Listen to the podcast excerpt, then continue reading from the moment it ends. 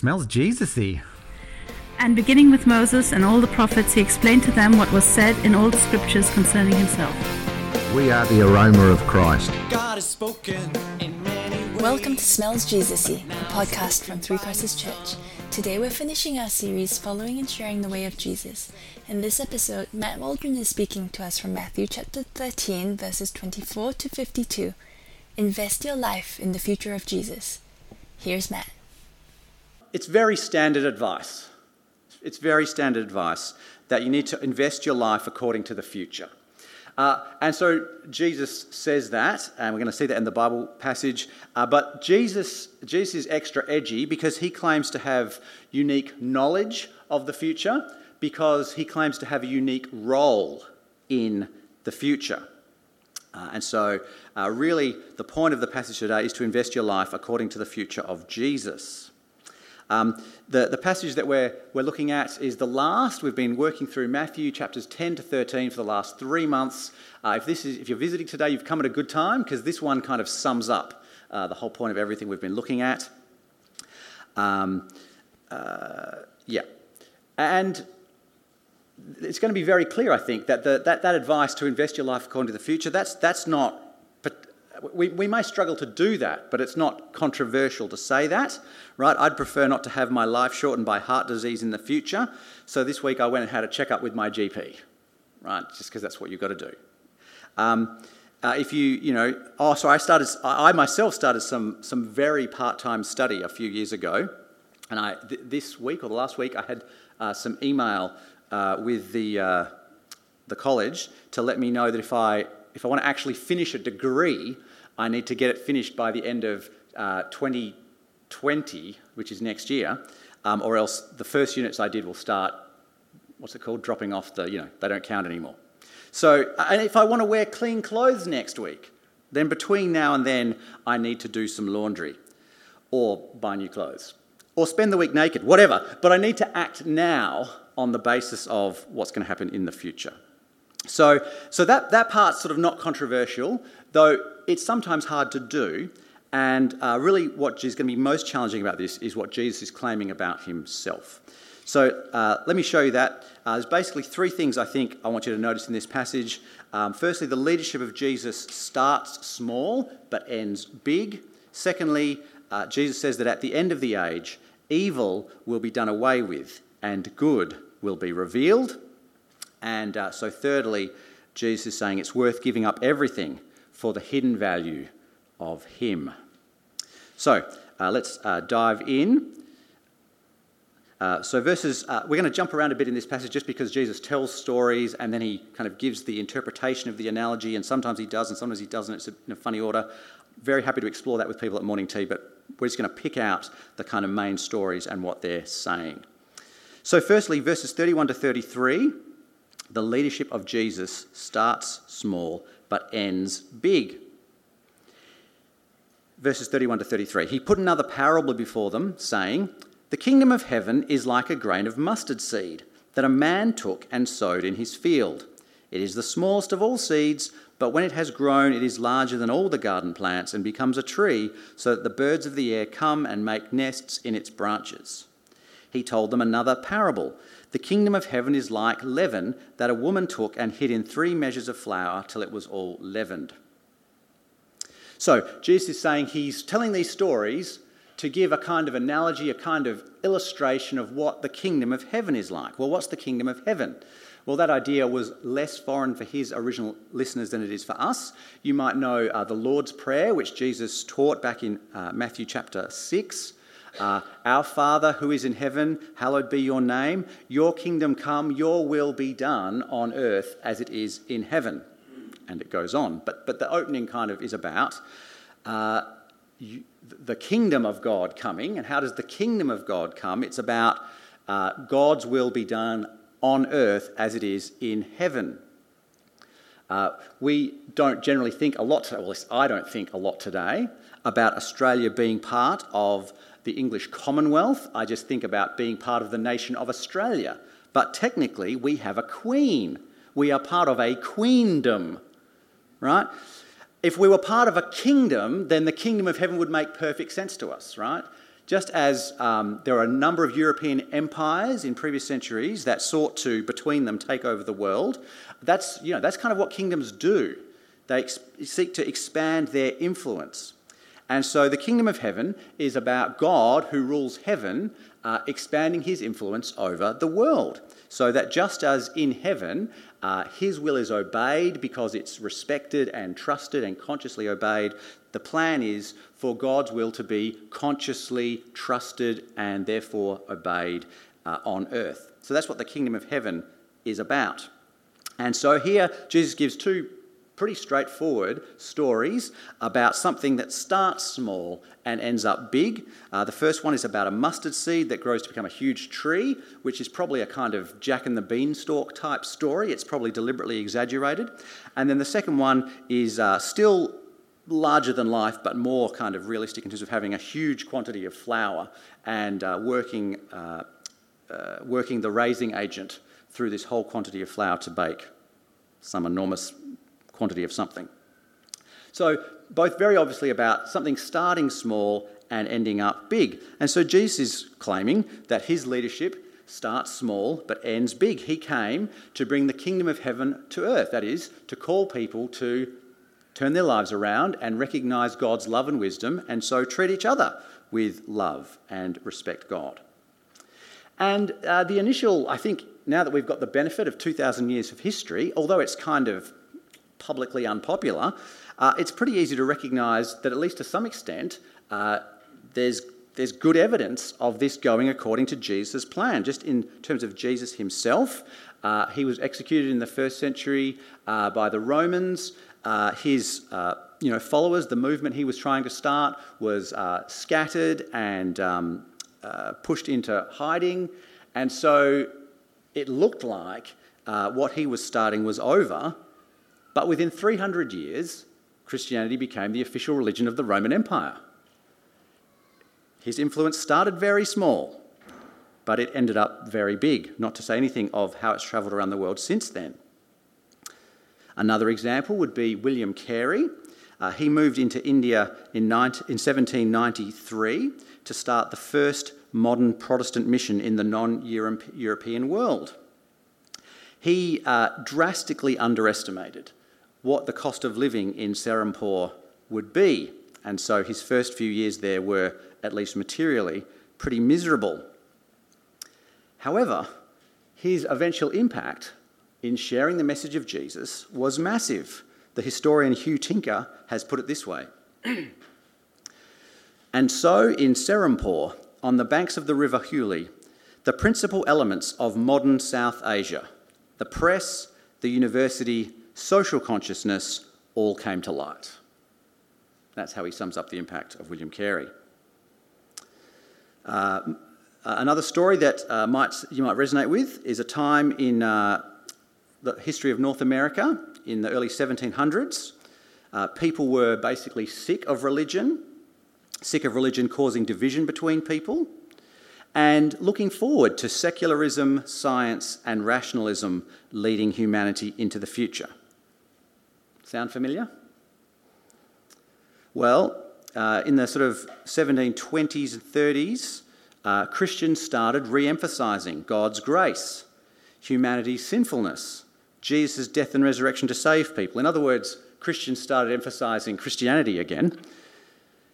And uh, those things sparked a revival across America, whose impact is still felt today in the shape of politics in the United States, both good and bad. Uh, Jesus' leadership starts small, but it's going to end up big.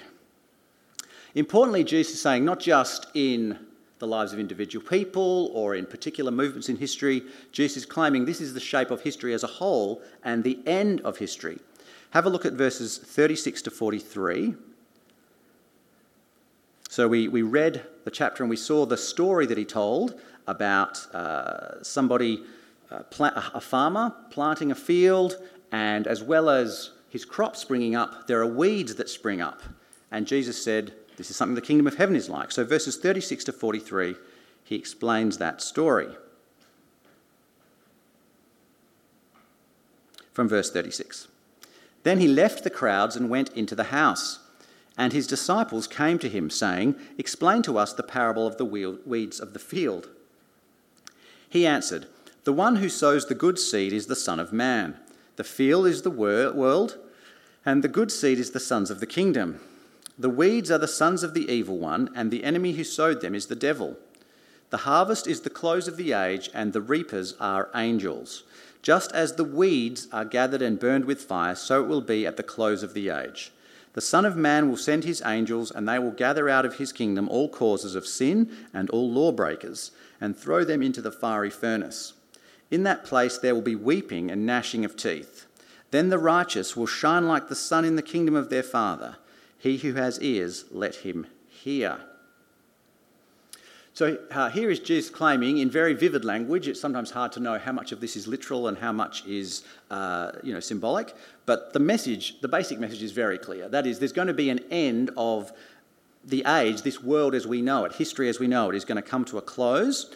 And uh, God is going to uh, step in decisively in history. And particularly, evil is going to be gotten rid of so that all that's left is good.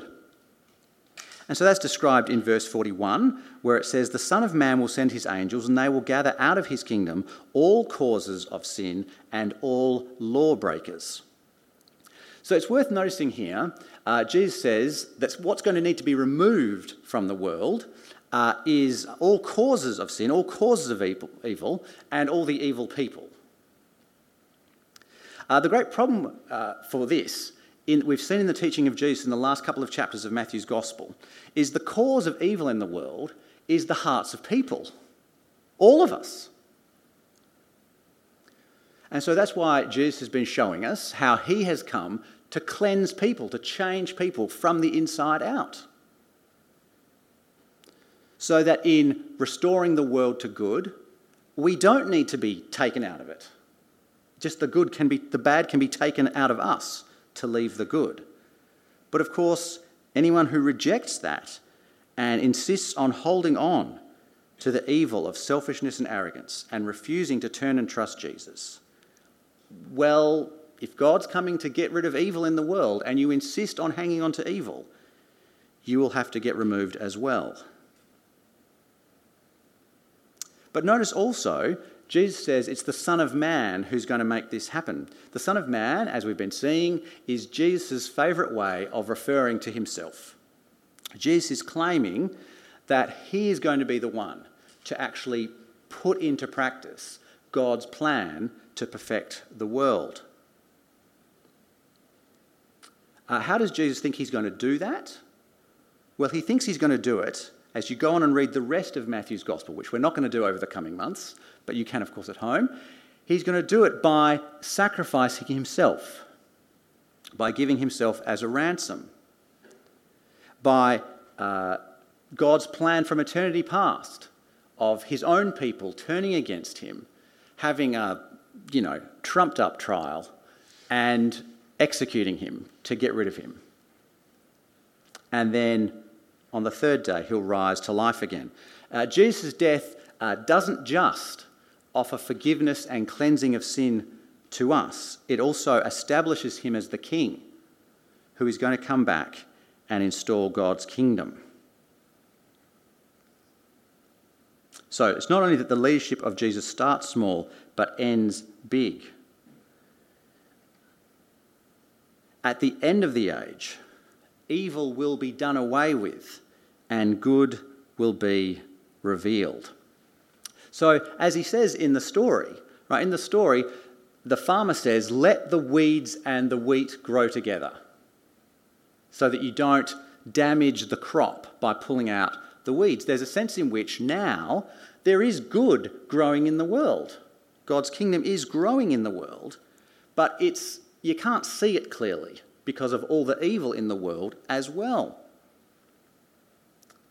You might have even had that experience in your own heart of not being sure exactly what good is growing there because there is bad there as well.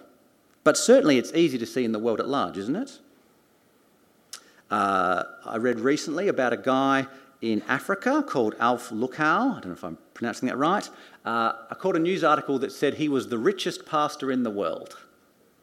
And as I'm a pastor, I thought that was interesting. He's got uh, private jets, sports cars, you know, all that kind of stuff. Uh, on social media, there are videos posted of him apparently raising the dead. Uh, there's lots of discussion about him that seems immensely unhelpful. Uh, I, I struggle to see any evidence that he knows Jesus uh, or is actually promoting Jesus' way. There's, there's lots of terrible things happening in his and other people's lives in Africa that can distract us from the wonderful things God is doing in Africa. In the last hundred years or so, just to take one example, uh, the number of Christians in Africa has grown from about eight million to about five hundred million. That's a big change. It's gone from about nine percent of the population to about forty-eight percent. And uh, while some of them are confused and distracted by uh, leaders like Alf Lukau, the ones who aren't don't make it to social media and the news. It's easy for evil to just swamp our attention and distract it from the good things that are happening in the world. Or what about just the way our Western media works? A friend of mine worked with a Christian public relations organisation in Australia a few years ago, and on one particular occasion he was approached by a media outlet and asked to write them something on a particular hot issue that was happening in relation to gay equality. And so my friend wrote a piece, sent to the media outlet as requested, and they responded, "Thanks very much for, you know, doing the work. Your piece is really good, really insightful, really balanced, but really we're looking for something more oppositional. We're looking for Christians we can report as being obnoxious, and you're not, so we can't report you." There's lots of good things happening in the world, but there are lots of bad things that can get in the way of seeing those things. Well, for all these reasons, Jesus says it's worth giving up everything for the hidden value of Jesus. So verses forty-four to forty-six, he has a couple of little stories that make that point. The kingdom of heaven is like treasure hidden in a field, which a man found and covered up. Then in his joy he goes and sells all that he has and buys that field. Again, the kingdom of heaven is like a merchant in search of fine pearls, who, on finding one pearl of great value, went and sold all that he had and bought it. Right, simple stories, aren't they? Here is something of value, and the value's not clear. Right? He finds treasure hidden in a field. It does sound like uh, kind of Jesus and pirates, but I'm not sure that's what he has in mind. Anyway, the point is it's hidden. Right? There's this field that just looks like an ordinary bit of land that you could maybe farm something on. Maybe it's a bit rocky, I don't know. But there's something of great value buried in the field or hidden in a cave. Who knows how he finds it? Uh, and so there's a hidden value that makes it worth selling everything he has to get that field. Right? And notice the point is not if he invests in this field and works hard and cultivates the land, eventually it will be worth a lot. No, no, it's worth a lot right now, but right now the value's not obvious. Uh, similarly, investing in a pearl of great value. Uh, I don't know how you feel about pearls. I feel like pearls don't look great just sort of lying there. So you've got to get up really close to see a good pearl, and even then I don't know how to tell. So it's, you know, it's not obvious, the value, but they can be very valuable right now. And Jesus says that's what the kingdom of heaven is like. There's a tremendous value right now that's hidden, but the value's there.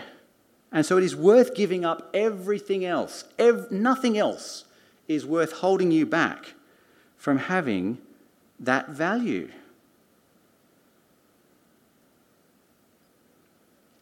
Uh, back in nineteen fifty-six, uh, Jim Elliott and uh, four other men went with their families to try and share the message of Jesus with the Huarani people of Ecuador. Uh, those people hadn't had much contact with the outside world, and so Jim and the others were trying to contact them in a, you know, a non-threatening way. Fairly quickly that went bad, and uh, Jim and the other four were killed.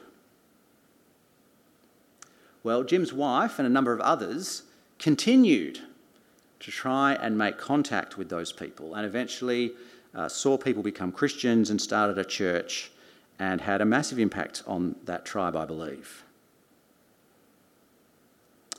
Uh, just late last year, uh, John Chow was widely and thoroughly criticised for invading the Sentinelese tribe who live on an island off the coast of India. Uh, I don't know if you saw the story in the news. It got a fair bit of coverage, uh, all negative as far as I could see. Uh, quite a lot of naivety displayed, it, well, misinformation, let's be generous, uh, in criticising all the things that were wrong with what he was doing, most of which, uh, it came out later, uh, was not true. Uh, but um, the thing is, John knew what he was doing. Uh, he uh, was hot, shot on one of his, he had several excursions out there to try and get to the people and make contact with them. He was shot uh, with an arrow, and uh, you know managed to get back to medical assistance. And after that, he wrote to his parents, uh, "It's worth it to to declare Jesus to these people. Please do not be angry with God or these people if I get killed."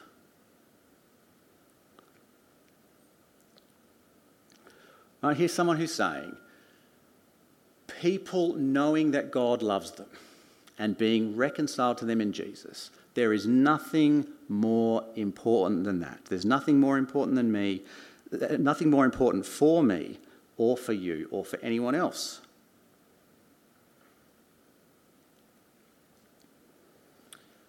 So there you go. That's a pretty simple summary, but it's pretty confronting, isn't it? It seems to me there's two uh, kind of obstacles to overcome in thinking about the future. Uh, one is it's just so easily to be, easy to be distracted by things in the present that aren't going to make much difference to the future. And that's a problem everybody rec- recognises. But also Jesus is saying the future turns on him. He's saying that his death and resurrection establishes that, and so there's no excuse for not being ready. Uh, for those of us who have turned to trust Jesus, that's a wonderful encouragement. But I hope it also is a great challenge. Uh, not to be distracted by the present, from the future in general, or specifically from the future we have in Jesus. Let me pray.